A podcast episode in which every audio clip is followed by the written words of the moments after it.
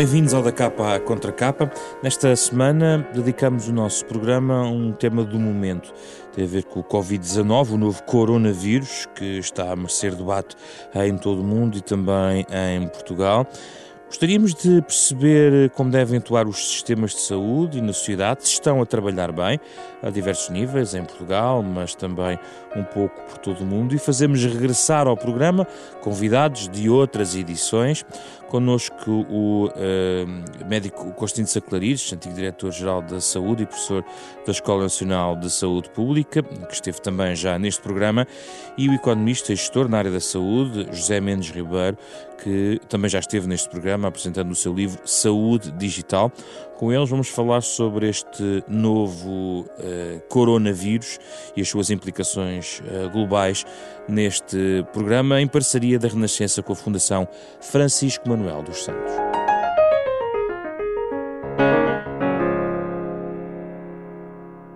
Muito obrigado pela vossa presença. Gosto de tê-los de novo aqui no nosso espaço para conversarmos sobre um tema de que se diz muito, se fala muito. Está, há de facto uma opinião uh, disseminada quase como, como, como um vírus. Uh, uh, a primeira questão que eu gostava de colocar, uh, professor Constantino Saclarides, é colocar as coisas nos seus devidos termos em relação à gravidade do que estamos aqui a falar. Nós estamos a falar pelos dados que, que disponho e que, da nossa pesquisa, de uma doença que tem uma taxa de mortalidade de 2,3%, que teve... Letalidade. Uh, letalidade. Que, que poderá explicar, e, espero, e, e, peço que me corrija. Exatamente. Uh, que, mas que comparado, por exemplo, com outras... Uh, outros casos anteriores, nomeadamente o, o sino respiratório agudo grave SARS ou até assim respiratório uh, MERS que existiu, uh, as taxas foram muito superiores.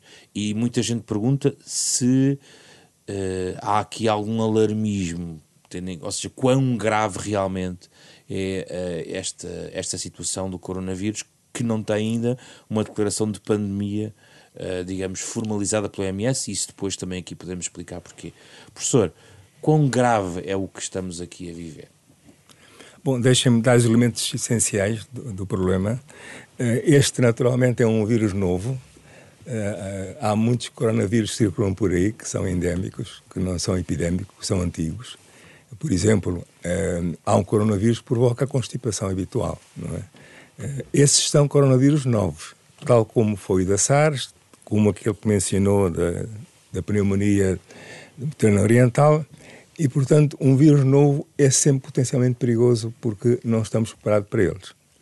Como disse, eh, a taxa de letalidade é à volta de 2, 2, tal. A letalidade é, é, o número de mortes por número de doentes, não é? é enquanto que mortalidade é o número de mortes pela população. Eh, e, e, portanto... E como é que se comparam neste caso? Exatamente. Portanto, no caso da SARS, não é? a taxa de letalidade era à volta de 10%. Exatamente.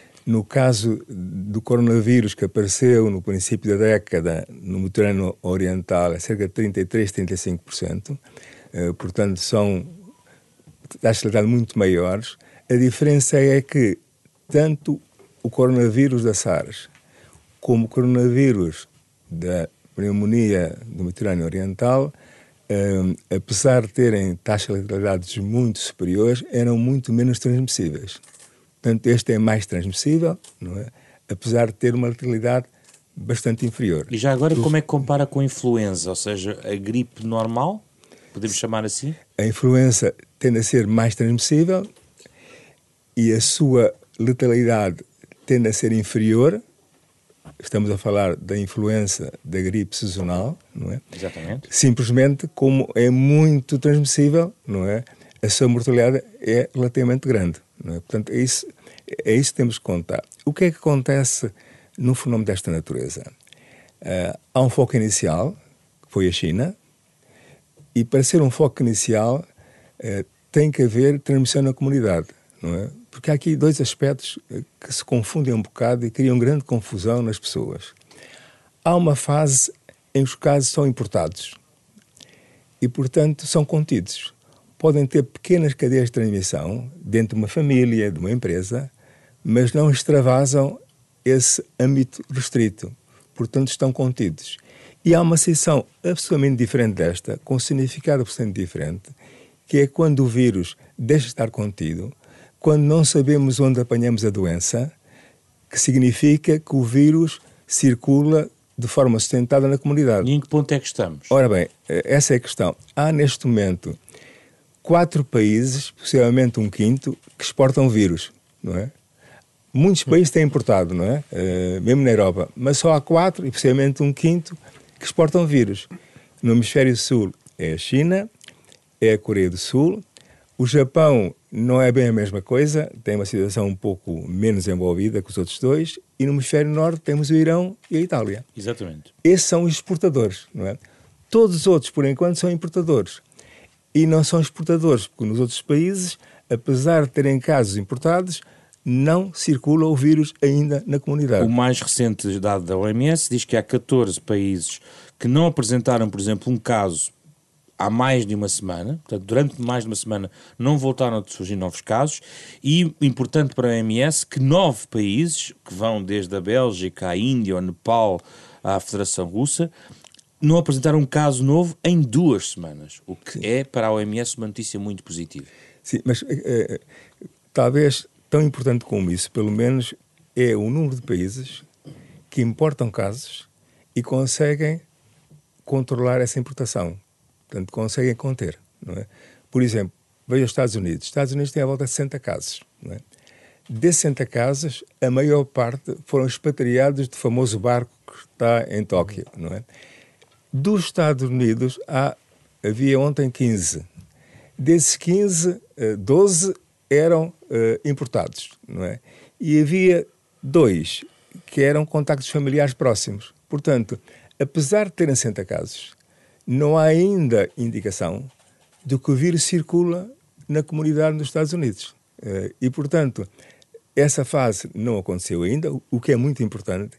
E, portanto, os Estados Unidos, apesar de terem 60 casos, não exportam vírus. Não é? Uh, e, portanto, a nossa preocupação no país é, eh, possivelmente será difícil evitar que importemos vírus. Sim. Portanto, todo o esforço neste momento é, caso importemos vírus, este vírus, sermos capazes de o conter.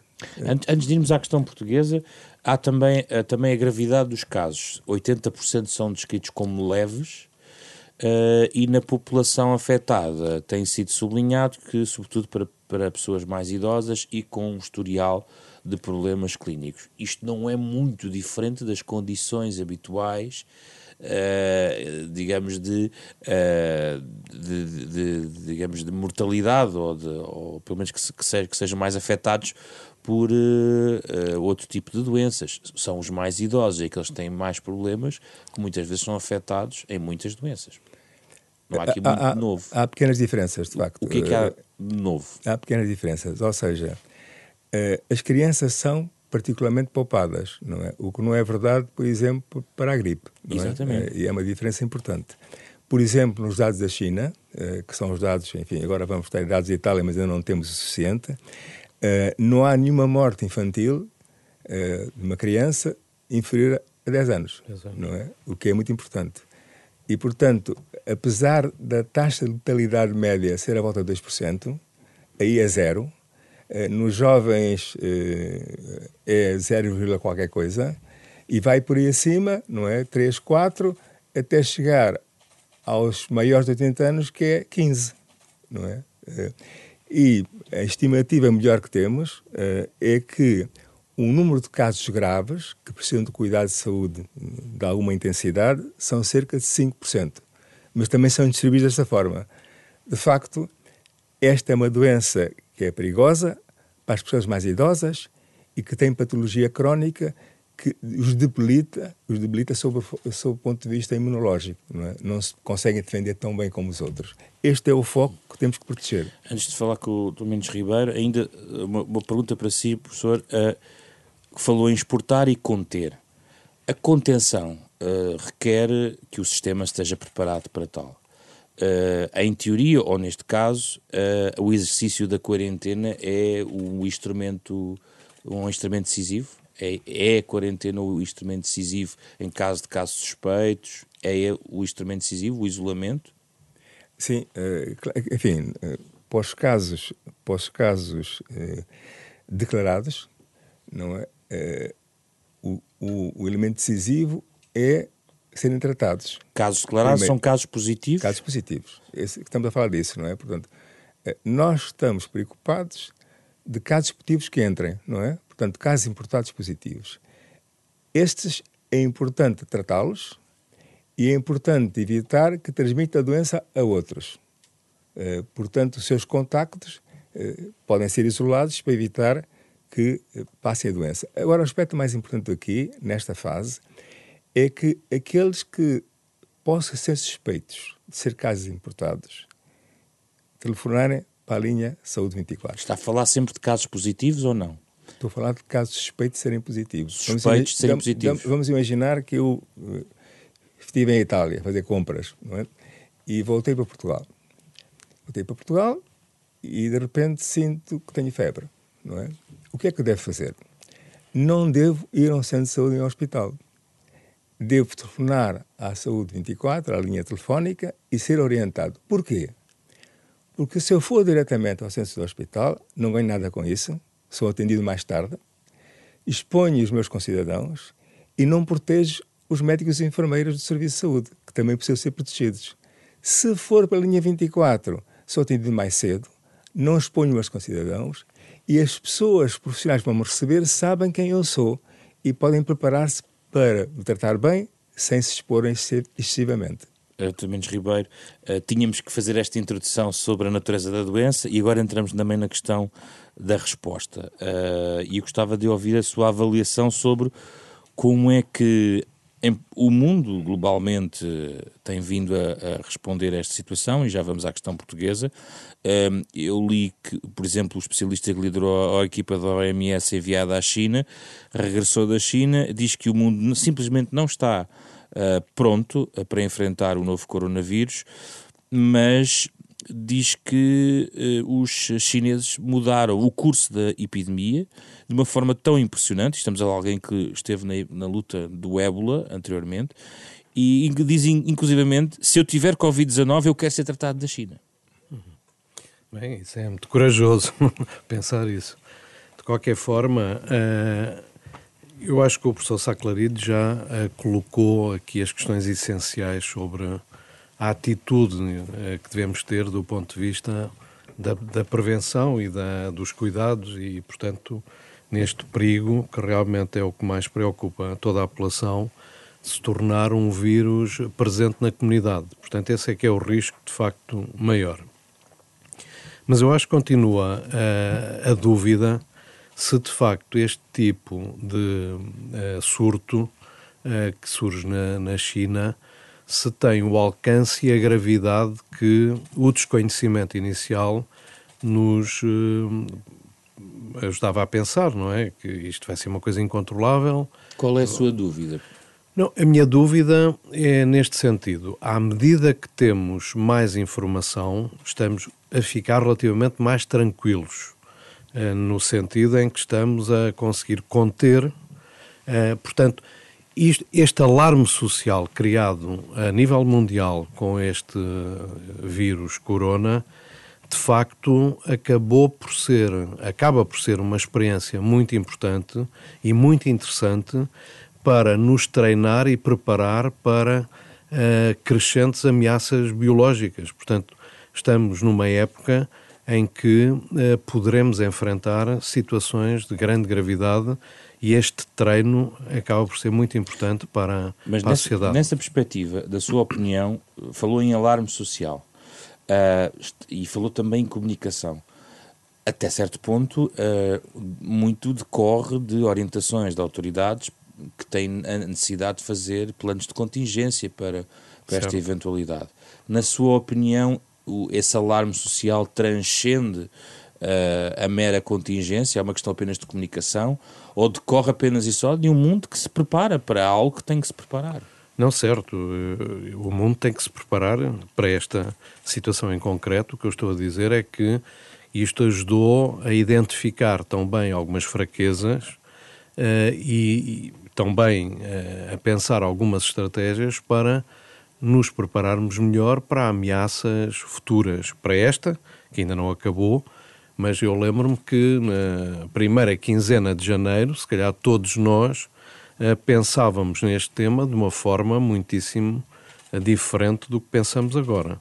Tínhamos pouca informação, estávamos, as pessoas estavam a ficar um pouco em pânico generalizado, não sabia uh, como se transmitia, não sabia, uh, sabia-se pouco. E neste momento, como já referiu a informação da Organização Mundial de Saúde, como professor Sá Clarides acabou também de salientar, o que nós estamos a ver, por exemplo, é que a população idosa tem um risco acrescido, justamente pela sua, pelas suas defesas estarem uh, mais limitadas em termos imunológicos. E uh, veja o seguinte exemplo: a probabilidade de um idoso de 85 anos a residir na província chinesa onde apareceu o vírus do ano, uh, de contrair o vírus é de 0,7%. E se contrair o vírus, a probabilidade uh, de morte é de 14,8%. Isto com os dados apurados até uh, ao início, da, até ao fim da semana passada. Ou seja, a probabilidade de um idoso com idade de 85 anos, ou superior a 85 anos, morrer da doença é de 0,1%. Quer dizer, o, número de casos, uma probabilidade é o número de casos uh, possíveis sobre o universo, digamos, da, da população. E, portanto, o, o, que nós temos é uma taxa de letalidade de facto uh, razoavelmente gerível dentro da experiência de outras doenças que temos. Por exemplo, nós em Portugal temos esse risco. O risco de morrer de pneumonia em Portugal é de 0,5%. É superior a, a este 0,1 que temos verificado numa, nessa população da China a atravessar este, este problema. Portanto, eu, eu resumia uh, desta forma. Penso que é preciso menos medo e mais informação. Portanto, o sistema, uh, os sistemas de saúde em todo o mundo têm que fazer uma pedagogia maior, têm que, se, têm que prestar muita informação. Hoje as pessoas de facto têm uma compreensão diferente e a partilha de informação uh, é que acrescenta valor às suas atitudes uh, preventivas.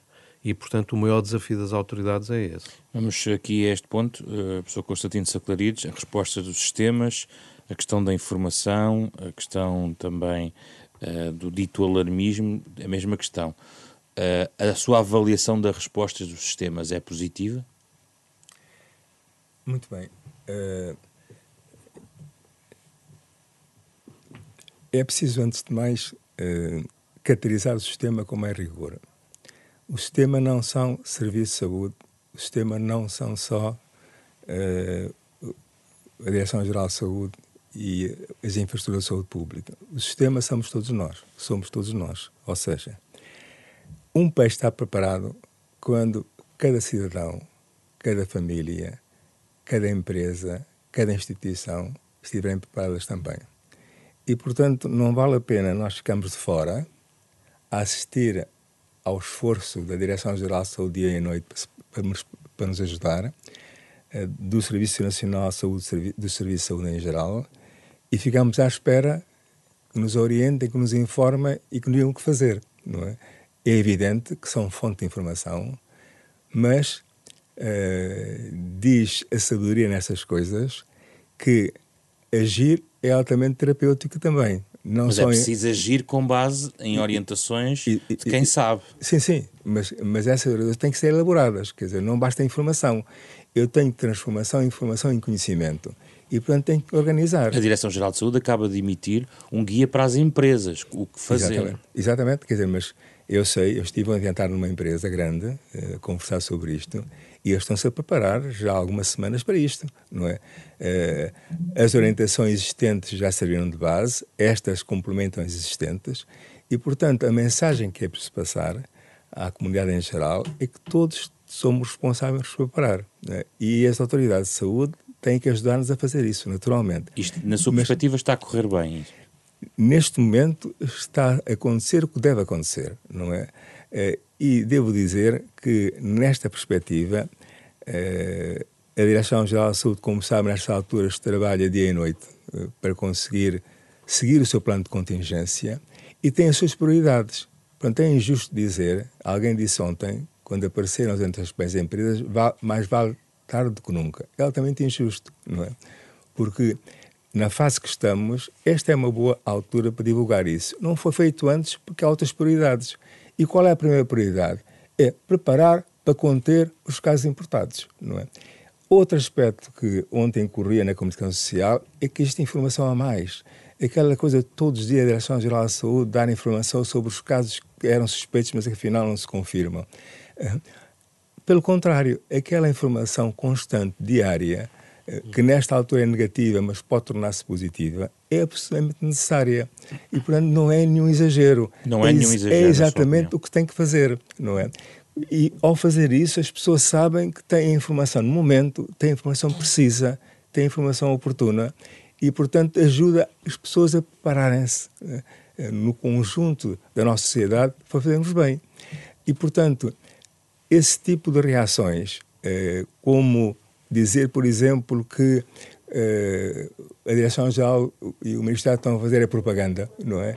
outra, são outras informações absolutamente infelizes, não é? Que não ajudam objetivamente a preparar-nos melhor. Oh, professor, mas uh, talvez isso decorra de de também haver uh, um interesse de comunicação que também existe do ponto de vista político, se me permite. Uh, no primeiro caso, na primeira vez que os portugueses provavelmente foram alertados para esta situação, foi por causa da necessidade de repatriar portugueses da China. Foi montada uma grande operação com comunicação de governantes, uh, onde estava também a Diretora-Geral de Saúde, mas neste momento toda essa operação foi desmontada para aparecer apenas e só a Direção-Geral de Saúde a explicar a situação. Portanto, há de facto. Mas isso tem uma boa explicação. Uma gestão de informação. Não, mas tem uma boa explicação. Ou seja, uma operação de repatriar nossos concidadãos da China é uma operação que tem um grande componente político, não é? É, é uma operação política, essencialmente, para conseguir fazer isso passa a ser de saúde quando as pessoas cá chegam. Daí é? a questão da propaganda, entende? Não, mas que isso, A acusação de propaganda que pode, pode surgir. Não, eh, vai para além disso, infelizmente. Eh, e, portanto, eh, o operação político nessa altura é oportuno, porque foi uma operação de facto política. Quando deixou de haver esse, esse elemento político, é a Direção-Geral da Saúde, tecnicamente, compete coordenar esta operação, não é? E, portanto, compete à direção não só preparar-se e, e faz-o silenciosamente, internamente, e a principal prioridade é conter uh, as consequências dos casos importados, é essa uh, que está na linha da frente, mas a Direção-Geral da Saúde tem um plano de contingência que prevê um conjunto vastíssimo de ações que se vão desenvolvendo à medida que a situação vai evoluindo. Não se faz tudo ao mesmo tempo. Incluindo, incluindo as prioridades, por exemplo, da OMS, a proteção dos trabalhadores da saúde, Exatamente. a proteção daqueles que estão em, em, risco de doença mais, mais grave. No fundo, estamos a falar dos mais vulneráveis, tendo em conta aquilo que sabemos sobre, sobre este vírus, uh, e, a, e a contenção a, que fez referência. São as três prioridades que o OMS acaba de dizer. Exatamente. Uh, ora bem. Uh, um outro comentário que, que me disse há pouco, eh, que é importante, é que não podemos ter afirmações disfuncionais, especialmente as pessoas responsáveis, não é? Nós temos que alinhar em termos internacionais para a Organização Mundial de Saúde e em termos nacionais temos que alinhar para a Direção Geral de Saúde. Digo isso porquê? Porque eh, tem havido informações pouco sensatas sobre uh, o facto de estarmos ou não preparados. Uh, há mesmo uma pessoa ligada à OMS, não é, que disse que o mundo não está preparado não deve dizer. Exatamente. Não deve dizer, ainda por cima. Foi esta pessoa que disse que gostaria de ser tratado na China se tivesse Covid-19. Exatamente. Mas, mas, são, são afirmações que fazem manchetes, são bombásticas, não é? Mas são disfuncionais, não é? é porquê? Porque. Mas vem da Organização Mundial de Saúde. Não vem da. Pois aí. Essa é, é, o senhor Bruce, Bruce Aylward. Eu sei quem é, conferência é imprensa. Não, não vem. Aí é que está, aí é está a gravidade da situação. É, essa não é a posição da Organização Mundial de Saúde. E se eu trabalhar para a Organização Mundial de Saúde, eu trabalhei durante alguns anos, não é? Eu não posso, como profissional, sobrepor-me com opiniões diferentes daquelas que são as opiniões da Organização Mundial de Saúde. E, portanto, essas afirmações fizeram as pessoas confundir a opinião dele com a opinião da Organização Mundial de Saúde. E isto é injusto e é perigoso. Hum. Voltando à questão da preparação. Certo. A preparação não pode ser tratada com um conceito genérico. É? Tem contextos, tem uh, preparar para quê e tem grau de preparação. E, portanto, uh, em termos de preparação, nós estamos preparados para tentar conter a transmissão dos vírus importados que eventualmente venha a acontecer. Nós estamos preparados. Estamos preparados para isso. Agora, qual é o risco que a Organização Mundial de Saúde refere agora? Nós temos neste momento, em números redondos, quatro grandes exportadores de vírus. Se esse número duplicar, não é? Portanto, o número de importações ser potencialmente maior, essa contenção é mais difícil, é? Portanto, todos os países estão preparados para a contenção. Todos os países europeus estão preparados mais ou menos da mesma forma. Por que é que os italianos falharam e os outros ainda não? não é? Por circunstâncias difíceis de controlar são o tipo de casos que foram os primeiros casos, a forma como se comportaram os contactos. Falhou a contenção no primeiro momento, terá sido? Não foi no primeiro momento. Quer dizer, por exemplo, em Itália o que aconteceu, é, é, essas são histórias interessantes de conhecer. Na Itália, comparar a Itália com o que aconteceu na Alemanha, é? isto é muito importante porque ajuda as pessoas a perceber.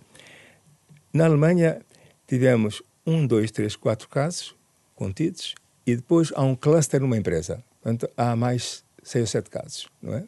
hoje está em cerca de 20. Esse cluster foi contido, não é? E, portanto, começou, começaram a pingar casos importados, mas nunca houve mais transmissão na comunidade. Na Itália, tivemos uh, 3, 4, 17. E em 3 dias passamos de 17 para 320. Em 2 dias passamos de 300 para 600. Portanto, a fase de contenção falhou. O que é que diz atualmente, ontem, o ministro do Alemão? é que a situação com a Itália a transformar-se num grande exportador de vírus, nós temos que ter cuidados acrescidos e, e, ter a eventualidade de não conseguir controlar os próximos vírus importados, não é? É assim que se pensa. E, portanto, objetivamente, nós devemos alinhar pela Organização Mundial de Saúde, alinhar pela Direção-Geral de Saúde, contribuir para explicar melhor a sua mensagem e não ter afirmações desse tipo, que são disfuncionais, são facilmente transmitidos por toda a imprensa pela origem que têm, são confundidos com afirmações, nesse caso da Organização Mundial de Saúde, e são absolutamente disfuncionais e escusadas. Uh, José Mendes Ribeiro, uh, aqui uh, falou aqui também da oportunidade em relação a futuros, a futuros casos, eh, já transpondo para as lições aprendidas, no fundo. Há aqui também uma oportunidade para avançar na, no, neste campo da saúde digital, no sentido de colocar em prática um conjunto de mecanismos e olear mais as estruturas em Portugal ou fora para uma resposta que passe exatamente por este novo campo de aplicação da saúde. Quer dizer, por exemplo, aqui a telemedicina pode uhum. ser importante numa altura em que, em que a restrição de movimentos uh, vai, vai disseminar-se, por exemplo. Sem dúvida. Há, aliás, dois aspectos, talvez, que possam, através do digital, uh, ajudar a minimizar os impactos, o impacto desta, desta crise, digamos, que estamos a, a passar neste momento. Em primeiro lugar, uh, usando a telemedicina e, e todas as outras possibilidades eh, de call center, por exemplo, como também já foi referido, o Saúde 24 é o primeiro contacto que qualquer pessoa com suspeita deve eh, fazer, eh, mas a telemedicina pode dar uma ajuda enorme na possibilidade de pormos as pessoas a falar diretamente com o profissional de saúde, com o médico ou enfermeiro e, portanto, evitar a sua deslocação. Mas também no follow-up das pessoas que estão a fazer a tal quarentena em casa ou que estão infectadas e estão em casa. Inclusive, têm surgido agora notícias que é uh, adequado a pessoas com infectadas, mas que não têm um risco exagerado, de se manter na sua própria casa e não uh, chegar ao internamento, senão em num caso de agravamento de, de sintomas. Mas uh, também do outro ponto de vista, porque uh, em relação à economia no seu todo, porque esta crise, e como eu falava há pouco, acho que é um momento importante para treinarmos a nossa resposta e aprender como lidar com situações deste tipo à escala global, eh, esta, esta situação tem um impacto enorme na economia dos países. Eh, do ponto de vista de limitar a mobilidade. Estamos a ver esses efeitos, certo? No absentismo no trabalho, na redução da produção e, e todo o ciclo de distribuição e logística, na pressão sobre os preços. Portanto, este impacto na economia pode ser muito minimizado também com o digital. Várias empresas estão neste momento a aconselhar uh, os seus trabalhadores para uh, trabalharem de casa. E, portanto, em muitas profissões isso é possível uh, fazer, não é? E, portanto, ajuda com certeza bastante a não disseminar esta, esta, este surto. Globalmente, considera também positiva a forma como o nosso sistema em Portugal está a responder a este, esta crise? Bom, como digo, estamos todos a aprender com, com esta situação. Já tínhamos passado aqui uh, uma crise com o SARS e, portanto, houve uma resposta pública adequada. Neste momento, aquilo que está, uh, digamos, no, no terreno parece-me sensato para prevenir uh, uma coisa que ainda não temos bem a dimensão. Sobretudo o sistema de saúde nesta fase, a Direção-Geral de Saúde está empenhada em conter qualquer situação. Eu pergunto isto porque tem-se falado muito também da situação frágil do próprio Serviço Nacional de Saúde. Sim, nós tivemos aí aquele problema da pessoa que ficou na ambulância, portanto, quatro horas à espera de. Uh, mas eu acho que isso está ultrapassado. Neste momento, numa situação muito aguda de uma crise destas, o principal problema seria ter cuidados intensivos para, para casos graves.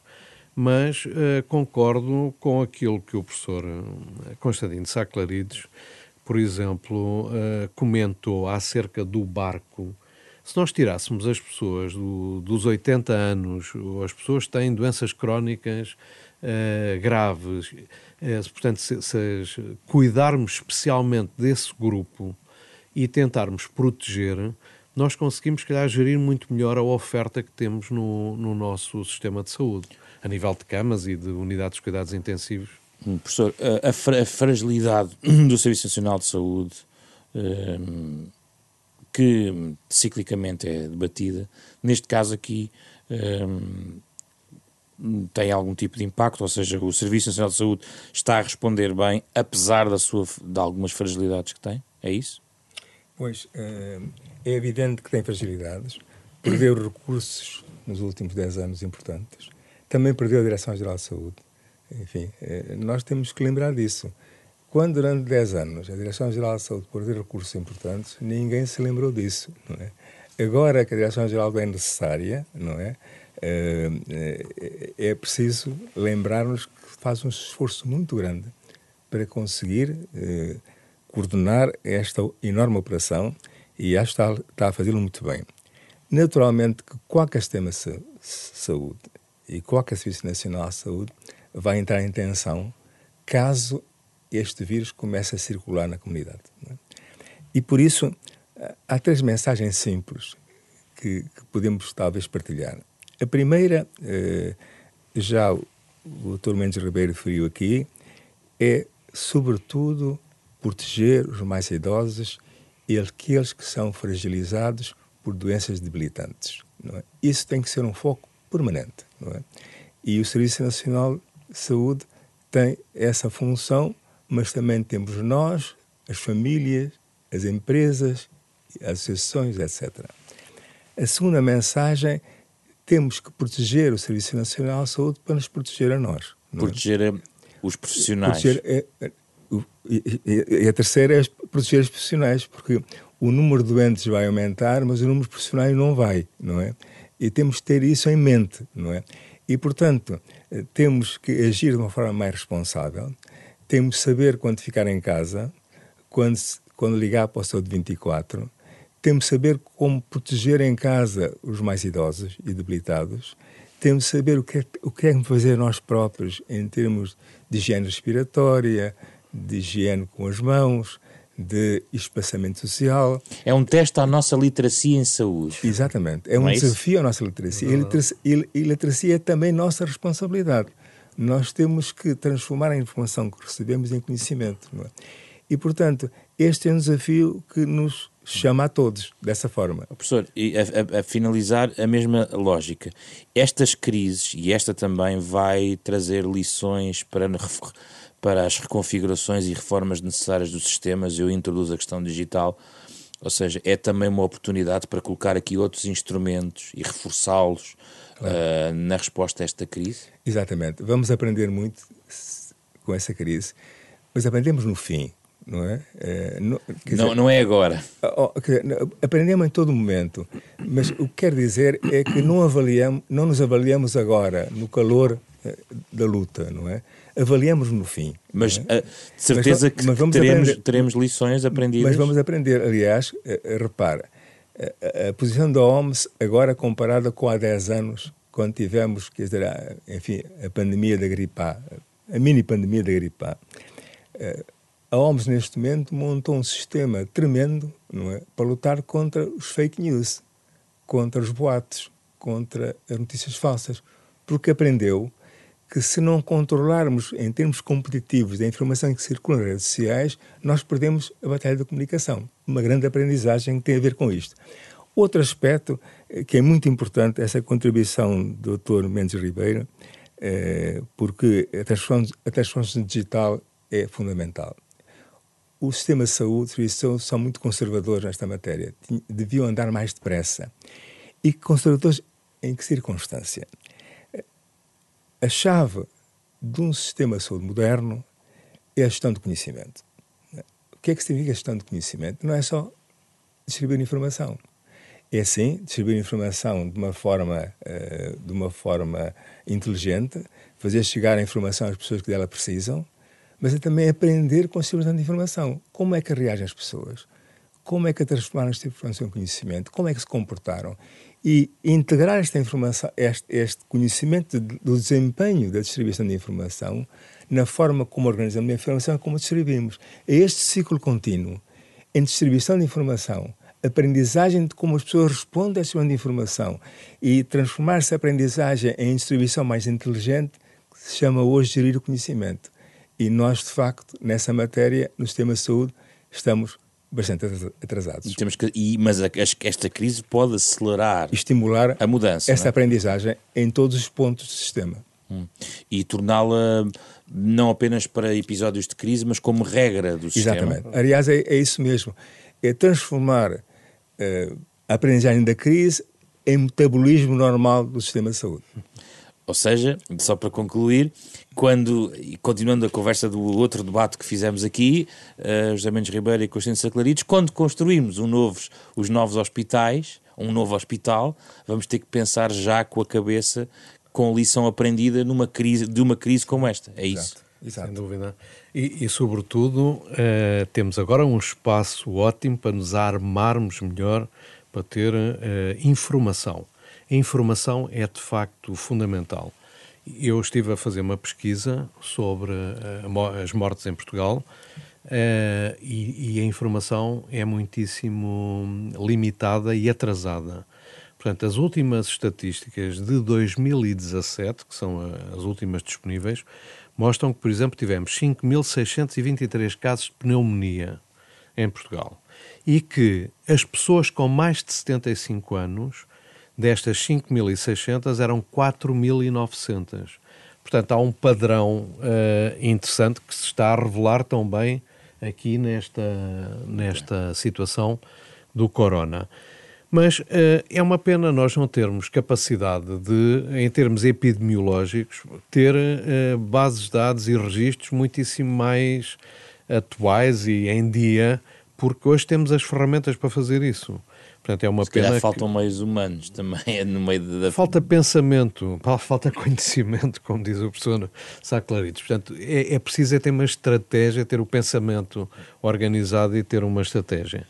Mas uh, deixe-me só concluir, eu, eu gostava de também uh, terminar com uma palavra de esperança, porque uh, primeiro vimos uma resposta mundial de grande eficácia, porque toda a gente se mobilizou e, ao mesmo tempo, vemos a tentativa de aparecerem novos medicamentos para tratar este problema, vemos uma velocidade como nunca se viu na tentativa de encontrar uma vacina para responder a este vírus.